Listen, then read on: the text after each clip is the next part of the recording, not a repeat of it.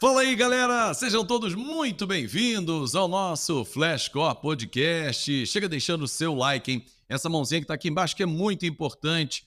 Comenta o que você está esperando da reta final do Campeonato Brasileiro. Compartilha com os seus amigos esse nosso conteúdo e se é novo, se inscreva no nosso canal, porque hoje vamos falar de risco de rebaixamento, chance de título, pipocada no Campeonato Brasileiro, tudo isso e muito mais, porque eu estarei muito bem acompanhado com o narrador Eduardo Gerard, que está comigo aqui para a gente analisar esses números flashcore. Olha, Edu, esse campeonato brasileiro surpreendeu muita gente, mas acho, só acho, que a gente já pode afirmar que o Palmeiras é campeão brasileiro. Ou ainda não, Edu, tudo bem?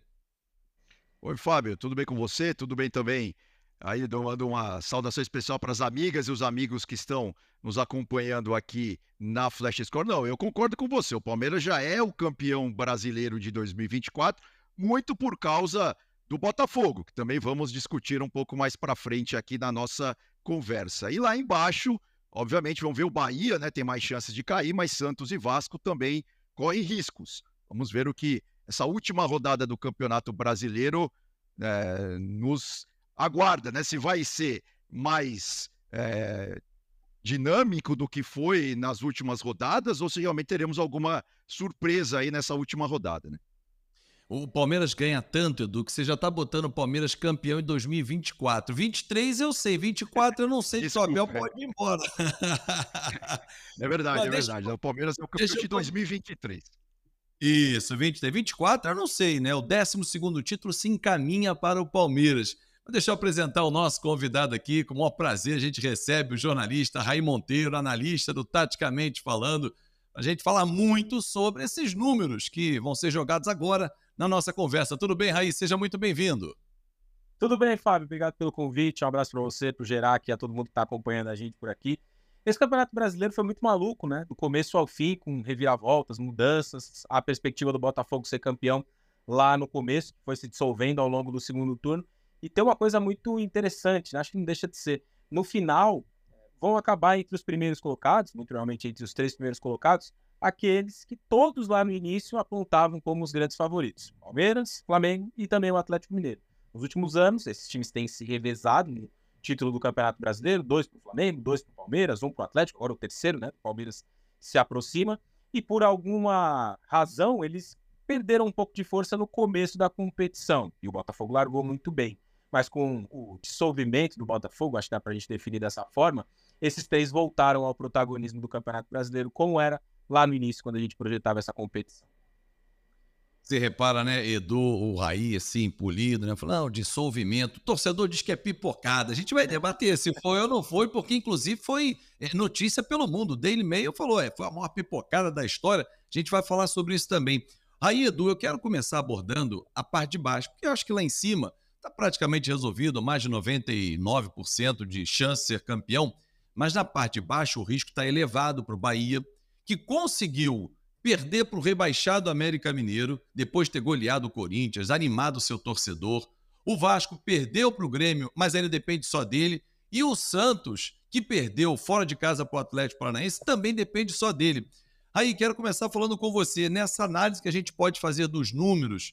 Hoje, o Bahia tem o risco de 68%, o Vasco de 24% e o Santos 6%, arredondando, é 68,9%, 24,9%, 6,2%.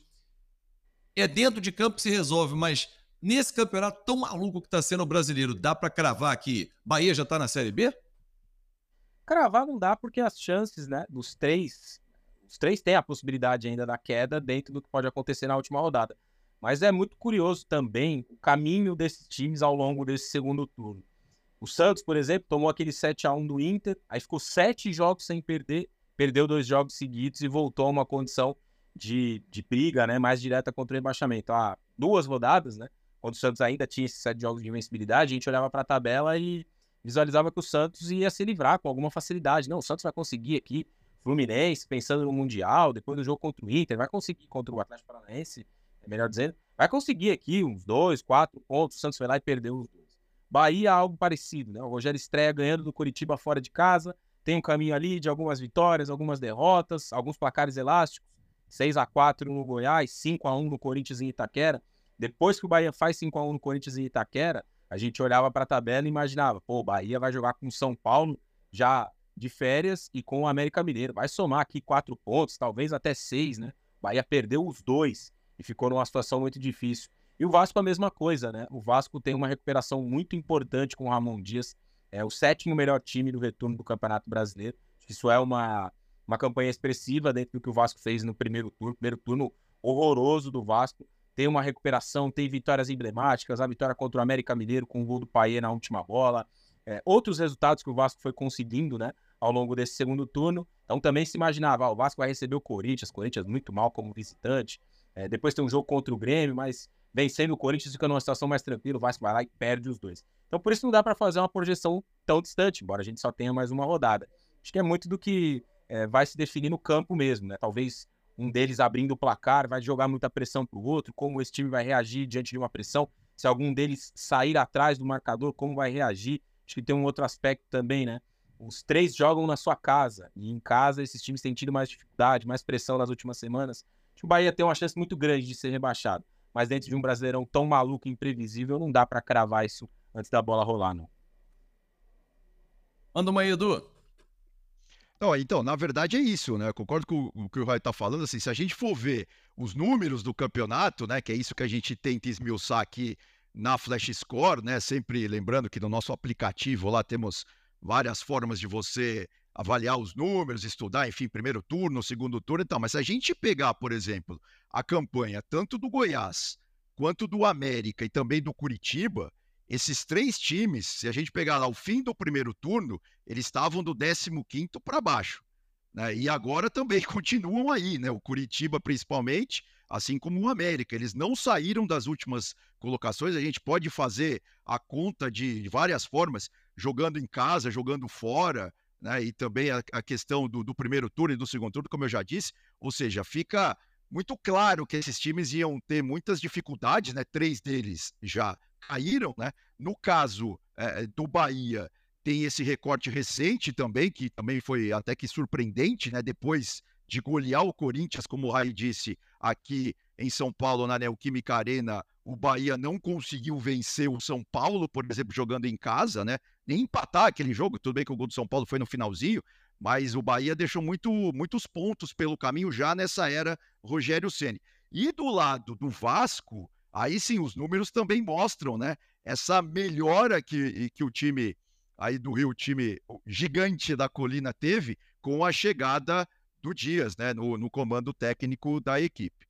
E o Santos, que também foi oscilando né, no primeiro, no segundo turno, e agora é o único time que depende só dele, na verdade, né? Para ele e o Vasco, claro. É, jogando a última partida em casa contra o Fortaleza. O Fortaleza que também teve uma é, certa recuperação aí nas últimas rodadas, mas o Santos só precisa dele, é, só precisa é, do seu resultado, né? Só depende dele. Uma vitória simples do Santos sobre o Fortaleza já garante o peixe na Série A de 2024.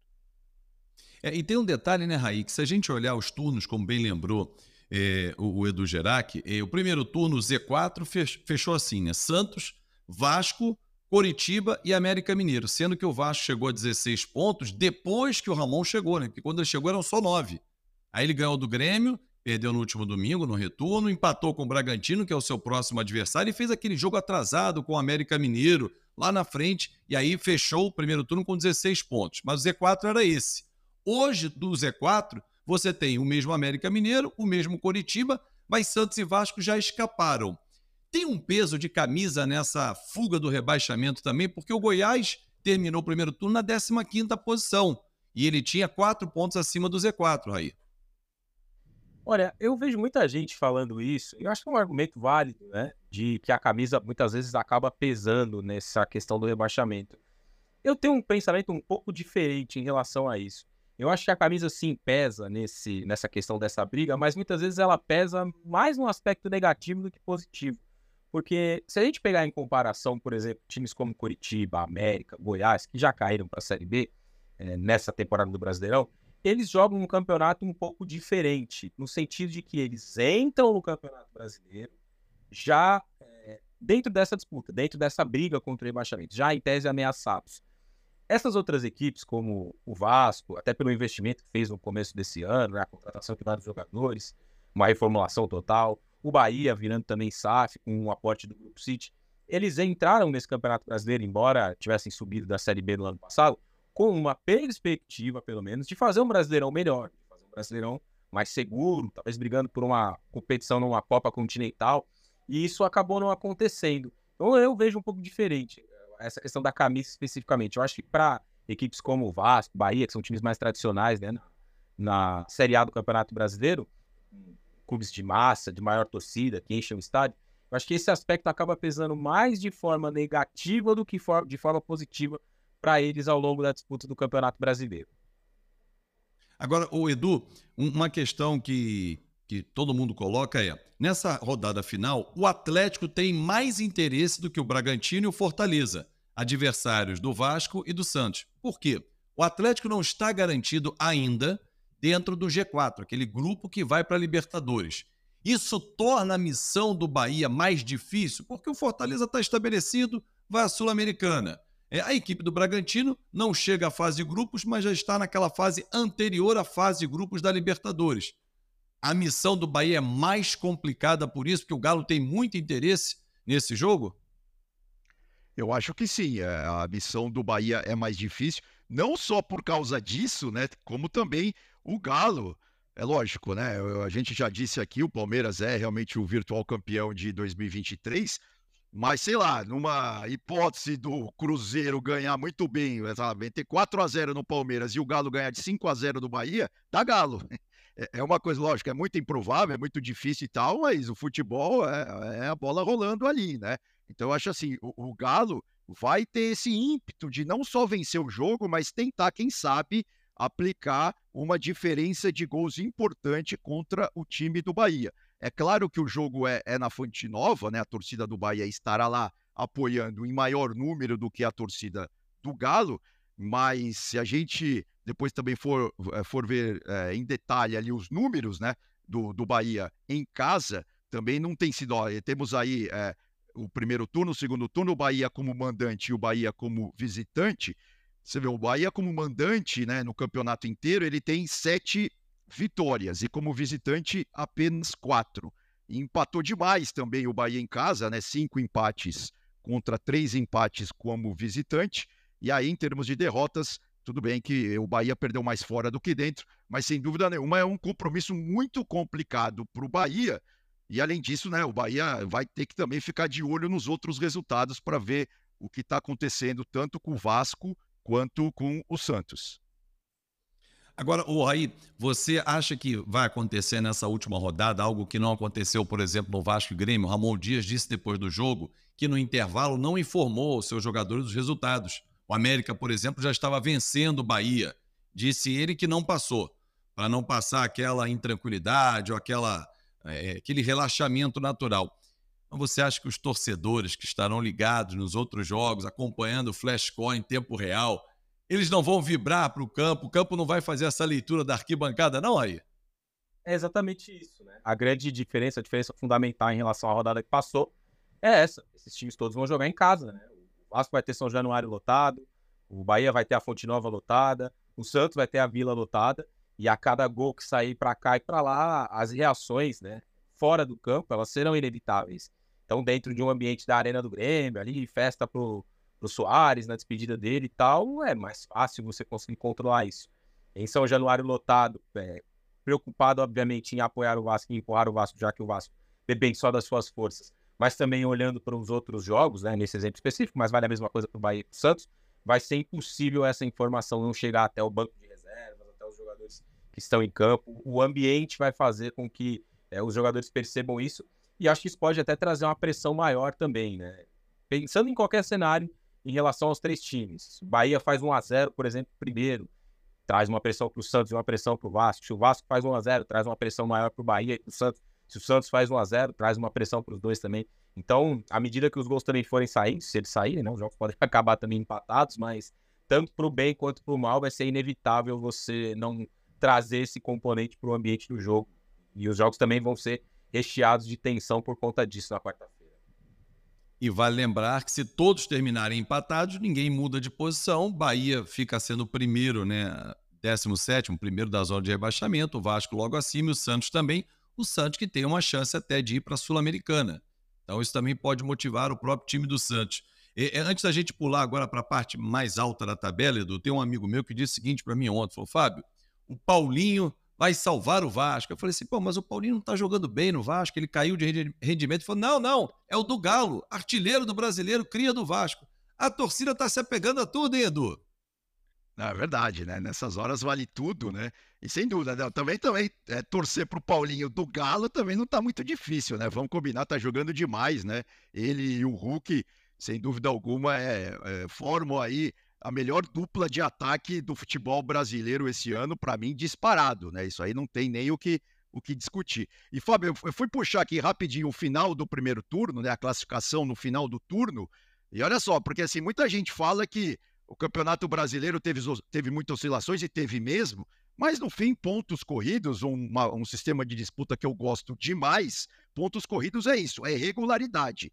Seja lá para cima, seja lá para baixo. Ó, do 15 para baixo, a gente teve Goiás, Bahia, Santos, Vasco da Gama, Curitiba e América Mineiro. Os últimos é, colocados do primeiro turno do Campeonato Brasileiro. E passou um turno inteiro, eles continuaram nessa nessa zona né, ruim de, de classificação, ou seja, tiveram vai, uma regularidade às avessas, né?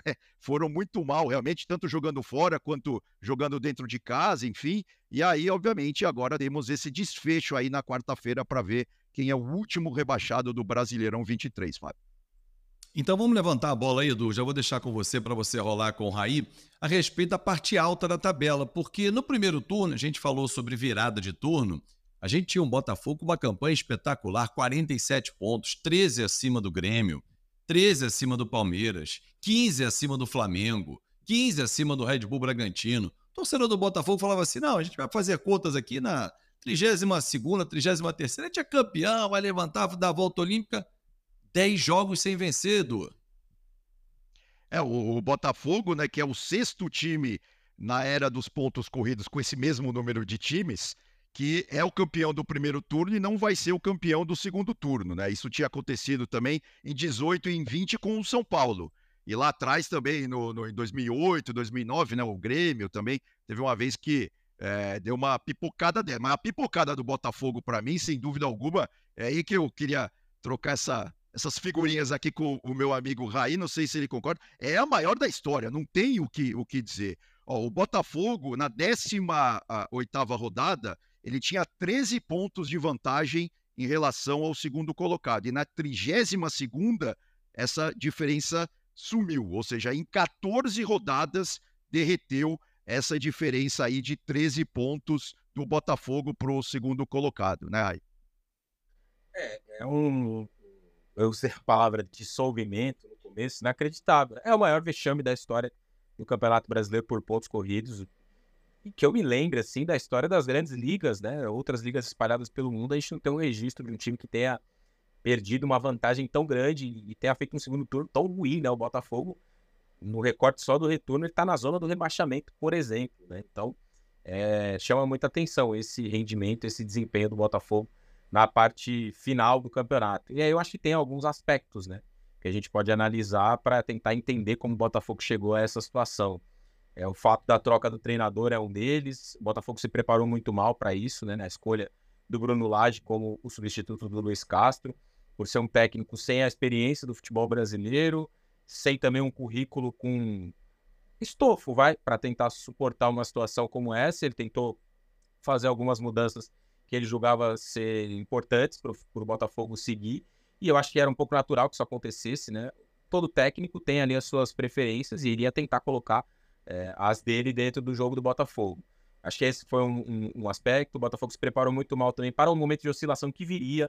Se a gente olhar para o Corinthians, por exemplo, de 2017, que fez uma campanha igual à do Botafogo no primeiro turno, o Corinthians também. Corinthians um do Carilli. Exato, Corinthians do Carilli. Também teve um momento de instabilidade no segundo turno. Chegou a ter um jogo contra o Palmeiras. Se o Palmeiras vencesse, ele empatava em pontos com o Corinthians na liderança. E o Corinthians ganhou aquele jogo, rumou ali para o título e conseguiu ser o campeão, mas porque teve ali na sua estrutura né, a capacidade de é ter as peças para fazer as correções corretas, no caso, o treinador. E aí eu acho que também tem muito, uma parcela muito grande, né? Falei um pouco sobre técnicos, um pouco sobre escolhas da direção. É, acho que também tem uma parcela muito grande dos jogadores. Primeiro, nessa queda de rendimento muito grande, de queda de rendimento individual também, depois nas escolhas, foram eles né, que pediram a demissão do Bruno Lage, assumindo para si uma responsabilidade muito grande e eles não corresponderam a isso. Eu acho que o Botafogo também entrou na figura dos jogadores em uma onda muito perigosa que é do, do, do, tal negócio contra tudo e contra todos. Estão nos roubando, querem não querem que o Botafogo seja campeão. Nenhum desses jogadores do elenco do Botafogo, nenhum não, vai, eu vou tirar o, eu vou tirar o Tietchan dessa equação, porque o Tietchan é um jogador bicampeão brasileiro. Eu acho que é o que teve o menor, a menor queda de rendimento entre eles, né? Ganhou pelo Galo e pelo Palmeiras Brasileirão. Jogou no São Paulo já também, é um jogador bem experiente. Tirando ele, tirando o Tietchan, nenhum desses, desses, todos os outros jogadores do Botafogo tem tamanho para esse tipo de manifestação. Ah, contra tudo e contra todos. Estão nos roubando. O Diego Costa não, Raí. Mas é que é o Diego Costa talvez, mas ele não vinha jogando, né? O Diego Costa jogou é, pouco até. Sim, até sim. Foi, foi, pivô daquela situação com o, daquela situação com o Diego com Tiquinho Soares, né? Que ele foi titular, Tiquinho reserva, Tiquinho entra, faz o gol e tal. Um jogo contra o Coritiba, talvez não me lembro agora o jogo que foi, mas foi um desses jogos que o Botafogo acabou tropeçando também em casa. Então acho que tem esse aspecto também é, dessa do dissolvimento do Botafogo ter relação com os jogadores que, na minha visão, não tem tamanho para assumir essa responsabilidade no sentido de, ah, estamos aqui contra tudo e contra todos, querem nos roubar e tal. Porque quando você assume um papel desse, você tem que matar no peito e garantir dentro do campo. E não foi isso que esses jogadores fez, é, fizeram. E até tem um pouco de, desse negócio, né, dessa análise minha, na fala do Diego Costa ontem. Né? Não sei se vocês viram ele depois do jogo falando, né, faltou sim, humildade, faltou sim. humildade em alguns momentos, ele falou isso também. Então acho que tem, tá mais ou menos por aí essa queda, esse dissolvimento, esse vexame do Botafogo. É só complementando, Raí, foi no jogo com o Goiás que o Bruno Lage barra o Tiquinho na preleção, treinou com ele durante toda a semana e o Botafogo empatou em 1 a 1 quando o Tiquinho sai do banco e faz o gol. Né? No Newton Santos, eu estava lá acompanhando esse jogo, eh, mas realmente dissolveu a gordura do Botafogo eh, de forma inacreditável. Torcida até agora não se contenta. Porém, se você olhar por um outro lado, um time que voltou da Série B há dois anos, no primeiro ano, que foi o anterior, bateu quase na Libertadores, ficou na trave, foi até a última rodada. No segundo ano, vai a Libertadores, seja via grupo ou a fase anterior, aquele mata-mata, é um processo de evolução. Claro que o Grêmio está muito mais à frente. A gente pode falar do Grêmio, por exemplo. O Grêmio se resume a Luizito Soares e Renato como ícones dessa arrancada, o Edu, de sair da Série B, e, a exceção do Grêmio, os outros três estavam agonizando. Um deles só que salvou, que é o Cruzeiro. Todos que voltaram da Série B, só o Grêmio disparou e está indo para a Libertadores. Deve-se muito a Luizito Soares e Renato?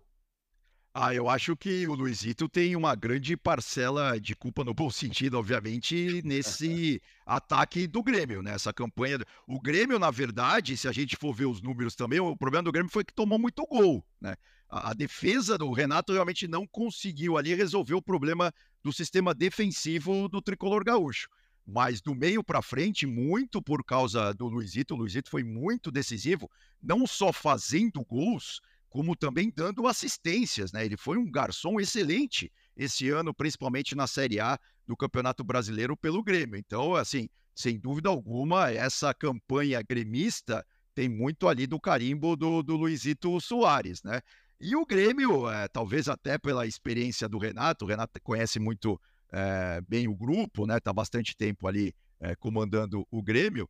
É, o, o, time gaúcho, sem dúvida, teve isso que o, Rai disse que o Botafogo não teve, né? Porque esse derretimento do Botafogo, na minha avaliação, tem muito a ver sim com a questão é, mental, né? Com a questão de ambiente. E talvez até um pouco da questão física. Tanto que a gente pode lembrar né, que o Botafogo perdeu aí nas minhas contas nove pontos, pelo menos, nesse segundo turno, só tomando gol no, no final do jogo. Né? Teve, obviamente, aquela virada do Palmeiras, né, que foi um dos jogos mais, pelo menos, emocionante, não para a torcida do Botafogo, mas um dos jogos mais emocionantes do Campeonato Brasileiro. Mas depois a gente pode lembrar do Red Bull Bragantino, a gente pode lembrar é, do Santos e a, na, a última grande tragédia botafoguense foi tomar aquele gol de empate do Curitiba depois de já ter feito um a zero nos acréscimos, né? Mas, sem dúvida, voltando à sua pergunta, o, o Luizito, é, inclusive as estatísticas mostram isso, né? Ele teve uma participação gigantesca nos gols que o Grêmio fez, não só fazendo gols, como também dando assistências. E o Grêmio que e teve. A gente... é, se a gente. É, só, uma, é, só uma coisa rápida, Fábio. A gente vê aí o número, o saldo de gols é, é, do Grêmio, né? Você vê que no primeiro turno ele teve mais cinco e no segundo turno mais um. É, e, e, jogando, obviamente, como mandante, o saldo de gols dele é maior do que como visitante. Mas ele, a, a, pela colocação que ele está na tabela, esse saldo de gols aí de mais um no segundo turno é até que é pequeno, porque o Grêmio tomou muito gol. É, era exatamente isso que eu, que eu ia lembrar na nossa arte ali, o Grêmio nessa diferença de mandante, visitante. Agora, o, o é, a força do elenco faz muita diferença, né? Você falou logo no início, olha, Botafogo disparou e tal, mas acaba que a reta final está com os três que todos nós apontamos antes do, do campeonato e que estão chegando nos últimos, né? Palmeiras, Atlético e Flamengo. Tem a ver também com o elenco, né? Porque você olha para o banco, por exemplo, no Flamengo, você pega 5, 6 ali e joga como titular em 15 times da Série A. Sem exagero, né? Tem, tem muito a ver com isso. Né? Só complementando uma coisa que o Edu falou sobre o Soares, né? É, 26 participações diretas em gols no Campeonato Brasileiro, 15 gols mais 11 assistências. O Grêmio fez 60 gols no campeonato, 26 saíram dos pés do Soares, é quase 50%. Né? Acho que dá o, a dimensão de quão absurdo foi a competição do, do Camisa 9 uruguaio. Mas em relação aos três da frente aí, né, Galo, Palmeiras e Flamengo, é óbvio que essa questão do elenco tem, tem muita relação, né? O Galo tem a melhor dupla de ataque do país, o Flamengo tem jogadores que né, seriam titulares em 95% das equipes. O Palmeiras tem o trabalho consolidado do Abel, né? Ao longo de todo esse tempo, nos últimos três anos. Eu acho que o Palmeiras não tem. Acho não, com certeza o Palmeiras não tem o talento que o Flamengo e o Galo têm à disposição. O Palmeiras não tem um centroavante como o Hulk e Paulinho, por exemplo. Tem o Henrique, que é um garoto e foi o grande ponto de virada desse campeonato, mas ele ainda é um garoto, que é um candidato a fenômeno fora de série, mas ainda é um garoto. O, Palmeiras não tem, por exemplo, um meio-campista com a capacidade do Arrascaeta, embora tenha o Rafael Veiga, que é um excepcional jogador. Tudo isso para dizer que esses dois times têm jogadores de mais qualidade, mas o, o Palmeiras tem um trabalho muito mais sólido que o Flamengo, que trocou três vezes de treinador esse ano, e que o Galo também, né, que trocou o Cudê pelo Felipão. O Cudê fazer tão bom brasileiro, né, quando ele deixa o Galo. O Galo era o quarto colocado do Brasileirão. O Felipão fica uma sequência de 10 jogos sem vencer, e aí dá para escolher jogos que o Galo perdeu que vão fazer diferença na briga pelo título. Depois ele encaixou um excepcional trabalho e o Galo brigou aí, vai brigar até a rodada final, mesmo com chances muito pequenas, mínimas, né? Então a grande diferença, né, do Palmeiras que vai ser campeão para os demais, principalmente para Flamengo e para Atlético, é o trabalho do Abel Ferreira, né? O Flamengo tem jogadores de muita qualidade, jogadores que até seriam titulares no Palmeiras, acho que o Galo a mesma coisa, né? Paulinho, Hulk, o Zaratio, o Guilherme Arana, talvez. O, Flamengo tem Arrascaeta, Pedro, Everton Cebolinha, jogadores que talvez se encaixariam nessa, nesse trabalho do Palmeiras, né? nesse trabalho do Abel. Mas nenhum desses dois times tem o que o Palmeiras tem: solidez tática, solidez de trabalho, solidez de ter um treinador que ao longo dos últimos três anos trabalhou uma equipe que conhece é, os detalhes de cada jogador, onde cada jogador pode ser encaixado, cada variação que pode potencializar eles. Palmeiras, ao longo dessa trajetória do Brasileirão, mudou de sistema tático, jeito de jogar, né? Passou a jogar com uma linha de três atrás, com uma dupla Breno Lopes e Hendrick. Só o conhecimento do treinador e tempo de trabalho é, pode te trazer e te dar essas variações com a certeza de que elas vão trazer algum tipo de resultado. Sem falar, obviamente, na força mental desse time, né? Que se recupera de resultados ruins, que consegue viradas, que se recupera 13 pontos atrás de um líder. Então, é o campeonato que o Palmeiras vence, né? É espetacular também nesse sentido do trabalho do Abel e de como, com o tempo, ele consegue potencializar cada vez mais essa equipe. Yeah, e os números são espetaculares, né? Que a gente jogou na tela aqui para a galera também acompanhar como mandante, o Palmeiras, para quem está acompanhando pelas plataformas de áudio também. Eh, 19 jogos como mandante, 14 vitórias. Ah, mas é muito fácil, tá jogando num, num, gramado sintético. Tá bom, quando ele vai como visitante, ele conquista 6 vitórias em 18 jogos, tem um saldo de 8 gols positivos. Então, assim, é um time que você não pode tirar o mérito, né, Edu? Porque às vezes é, algumas pessoas falavam já, desde o início falavam isso também do Botafogo. Não, Botafogo é líder que tá jogando tapetinho. Aí até o torcedor botafoguense começou a criar uma música, caiu no tapetinho, já era. Depois ele caiu no próprio tapetinho. Então não tem essa. É a questão técnica realmente e acho que passa muito pela confiança no Abel Ferreira, hein, Edu? Não, sem dúvida. E também tem uma outra coisa que o Abel, até no livro dele, ele cita isso, né? Que ele estudou muito os números do Campeonato Brasileiro e tal.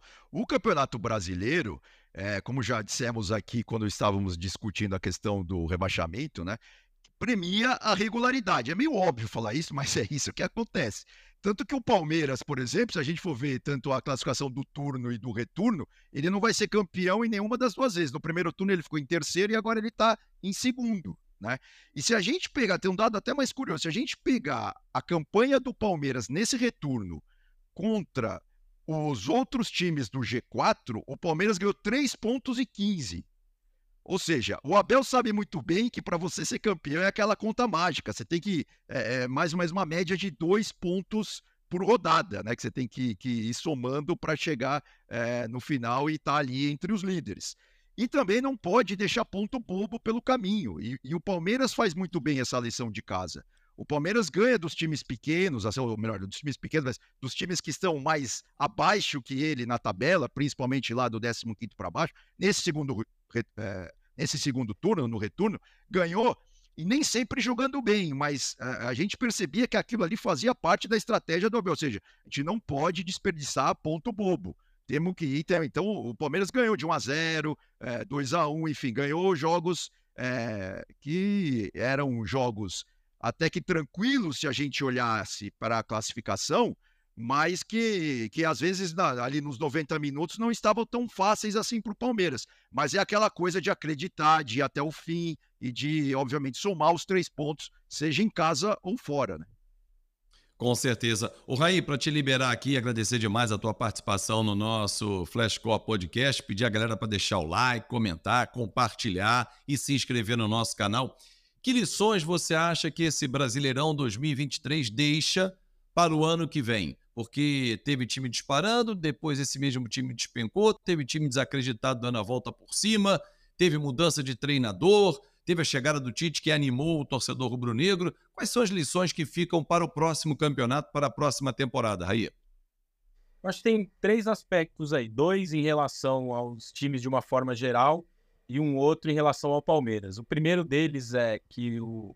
Acho que esse campeonato ensina que não dá para você largar a competição.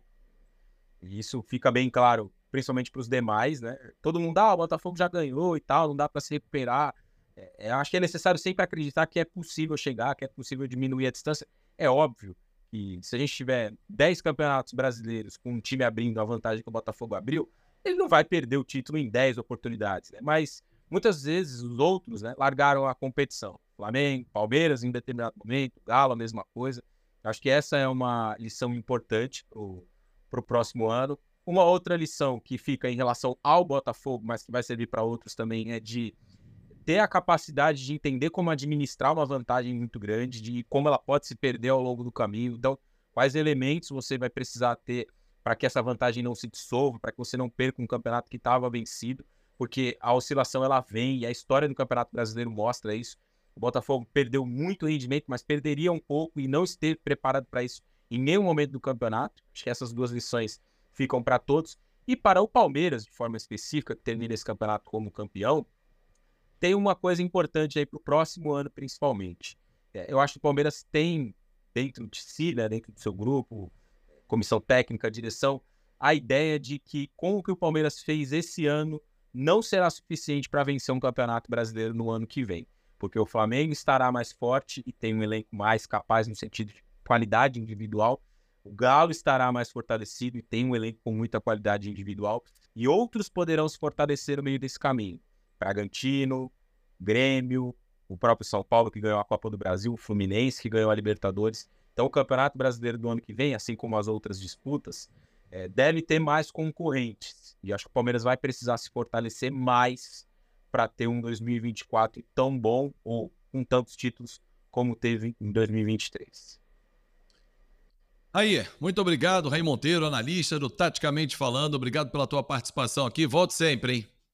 Eu que agradeço, Fábio. Um abraço para você, para o Gerac, para todo mundo que acompanhou a gente até agora e até a próxima. Obrigado pelo convite. Edu, bom, o campeonato vai acabar, vem aí mercado da bola, porque alguns times vão precisar se reforçar. O Botafogo, que caiu na competição, por exemplo, vai perder o goleiro Lucas Perry e o zagueiro Adrielson, jogadores de seleção que vão para o Lyon. Tem o mesmo dono, né, o John Texel, dos dois clubes, né, das SAFs. Como é que vai ficar é, a situação para 2024? Palmeiras já tem uma base, será que o Abel fica? O Filipão fica no Galo, com o Paulinho, com o Hulk, já, já é um time forte. Flamengo com o Tite, com um elenco forte. E os outros, para poder brigar no ano que vem no Campeonato Brasileiro? Que senão vai ficar a briga com os três sempre? É, então, essa é a grande pergunta de um milhão de dólares, né? Porque assim, a gente já discute essa coisa aí da espanholização do futebol brasileiro já faz algumas rodadas, né? Ou melhor, alguns anos, né? algumas temporadas. Todo mundo dizia que ah, vai ficar entre Flamengo e Palmeiras, vai ficar entre Palmeiras e Flamengo e tal. Enfim, tem alguns times que, até porque precisava de um, um resultado mais imediato, caso, por exemplo, do São Paulo e do Fluminense esse ano, que tentaram um atalho, né? O Fluminense, quando percebeu que estava chegando bem na Libertadores, deu um gás na Libertadores e conseguiu conquistar a competição. O São Paulo fez a mesma coisa na Copa do Brasil. Mas, enfim, em termos de campeonato brasileiro, que é essa coisa da regularidade, como a gente está discutindo aqui, realmente não tem muito para onde fugir. Tem que fazer, obviamente, é, gest... a gestão, obviamente, tem que ser é, uma, uma gestão correta, né? Tem que ser uma gestão consciente, não dá para ficar gastando demais, porque depois a conta vai aparecer lá na frente, mas você tem que reforçar o seu time. Claramente que o Palmeiras e o Flamengo estão na frente, mas o que eu acho, viu, Fábio, é, inclusive o exemplo do Botafogo é muito legal por causa disso. O Botafogo, é, no começo do ano, né, com, com o Textor à frente, ele fez uma montagem de elenco que eu diria que foi inteligente. Ele pegou jogadores, por exemplo, o Tiquinho, né, que estava muito bem lá na Europa, em Portugal, ele trouxe para cá, ele conseguiu montar um time, né, trouxe o Castro, que era é, um, um, treinador, na minha avaliação, que entende demais de futebol, e por um bom tempo deu certo. Só não deu certo, já, já, já dissemos aqui, por causa desses pontos bobos que o, o Botafogo acabou perdendo nos finais dos jogos. Porque com esses nove pontos a mais que o Botafogo perdeu tomando o gol no final, ele já seria campeão esse momento, né? Então, assim, uma coisa que eu venho falando faz tempo, e no futebol brasileiro isso vai ser cada vez mais importante, é a questão da parte mental. É óbvio que, assim, hoje a gente não tem muito acesso ao que acontece no dia a dia dos clubes. O que acontece no dia a dia do Botafogo, por exemplo, lá internamente, no vestiário, nos treinamentos e tal. Mas, sem dúvida alguma, parte mental do Botafogo, nesse segundo turno, foi a que mais pesou para o time não conquistar o título de campeão brasileiro de, de 2023. Então, assim, é, respondendo mais diretamente a sua pergunta, a volta toda que eu dei, é claro que precisa de dinheiro, primeira coisa, né? Precisa ter uma, uma gestão é, responsável do ponto de vista financeiro, ok, estamos de acordo quanto a isso, mas hoje em dia tem muita informação circulando no, no mundo do futebol. Eu acho que departamentos fortes em termos de análise de rendimento, né, de, eh, de, de estatística, de conhecer a vida do jogador, tem muita gente hoje que já analisa, por exemplo, até a questão mental do jogador, a questão de, de, comportamento do jogador. Até que ponto aquele jogador é bom de grupo, não é bom de grupo. Enfim, tudo isso hoje faz parte de um time de futebol, ainda mais num nível profissional altíssimo, como é o Campeonato Brasileiro. Isso vale para o Botafogo, isso vale para o São Paulo, isso vale para o Fluminense, para o Grêmio, porque sem dúvida alguma que no ponto de vista de grana, montagem de elenco, o Palmeiras, o Flamengo e o Galo saem na frente já, não só para a próxima temporada, quanto para as próximas temporadas. Vide, por exemplo, o que vem fazendo o Fortaleza. Fortaleza também tem uma gestão muito adequada ao tamanho dele. Né? O Bahia até com o Grupo City também, mas obviamente que aí esse ano a coisa não andou tão bem quanto os dirigentes lá pretendiam, né? Mas o Fortaleza também, o Cuiabá é um outro exemplo claro, né, de como o time aí pode se organizar, conhecer o seu tamanho e aí, obviamente, que fazer frente aí aos grandes times é, do futebol brasileiro. E aí vai apostando nas Copas, mas também não dá para largar o Campeonato Brasileiro porque daí a coisa começa a ficar é, complicada. Você vê, o Palmeiras não largou e está colhendo os frutos agora. É, e lembrando que no ano que vem, Vitória, o campeão da Série B, Juventude, Criciúma e Atlético Goianiense se juntam ao grupo de elite. Para a gente fechar o nosso Flashcore Podcast, o, o Edu, trazer duas rápidas informações. Lucas Perry indo para o Lyon, o Botafogo já contactou o Flamengo para ter o goleiro Santos, ex-Atlético Paranaense. Está na reserva, titular é o Agostinho Rossi, que veio do Boca Juniors. É, o Matheus Cunha depois assumiu a vaga, é, até que o Rossi realmente fosse o titular, e ele acaba sendo uma terceira opção no gol rubro-negro. E uma outra informação, assim que acabar o Campeonato Brasileiro, ela vai esquentar, por isso já estou antecipando aqui para os nossos internautas. Rodrigo Caetano, diretor executivo do Galo, que tem contrato até 2024, pode deixar o Atlético Mineiro. Corinthians e Vasco, os dois clubes têm interesse no Rodrigo Caetano. Esse mercado da bola vai ser bem agitado e a galera vai curtir aqui no nosso site flashcore.com.br também através do nosso aplicativo com muita informação. Edu, vamos nessa? Vamos nessa, Fábio. Grande prazer mais uma vez estar aqui com você e um grande abraço aí à nossa audiência, às amigas e os amigos da Flash Score. Até a próxima.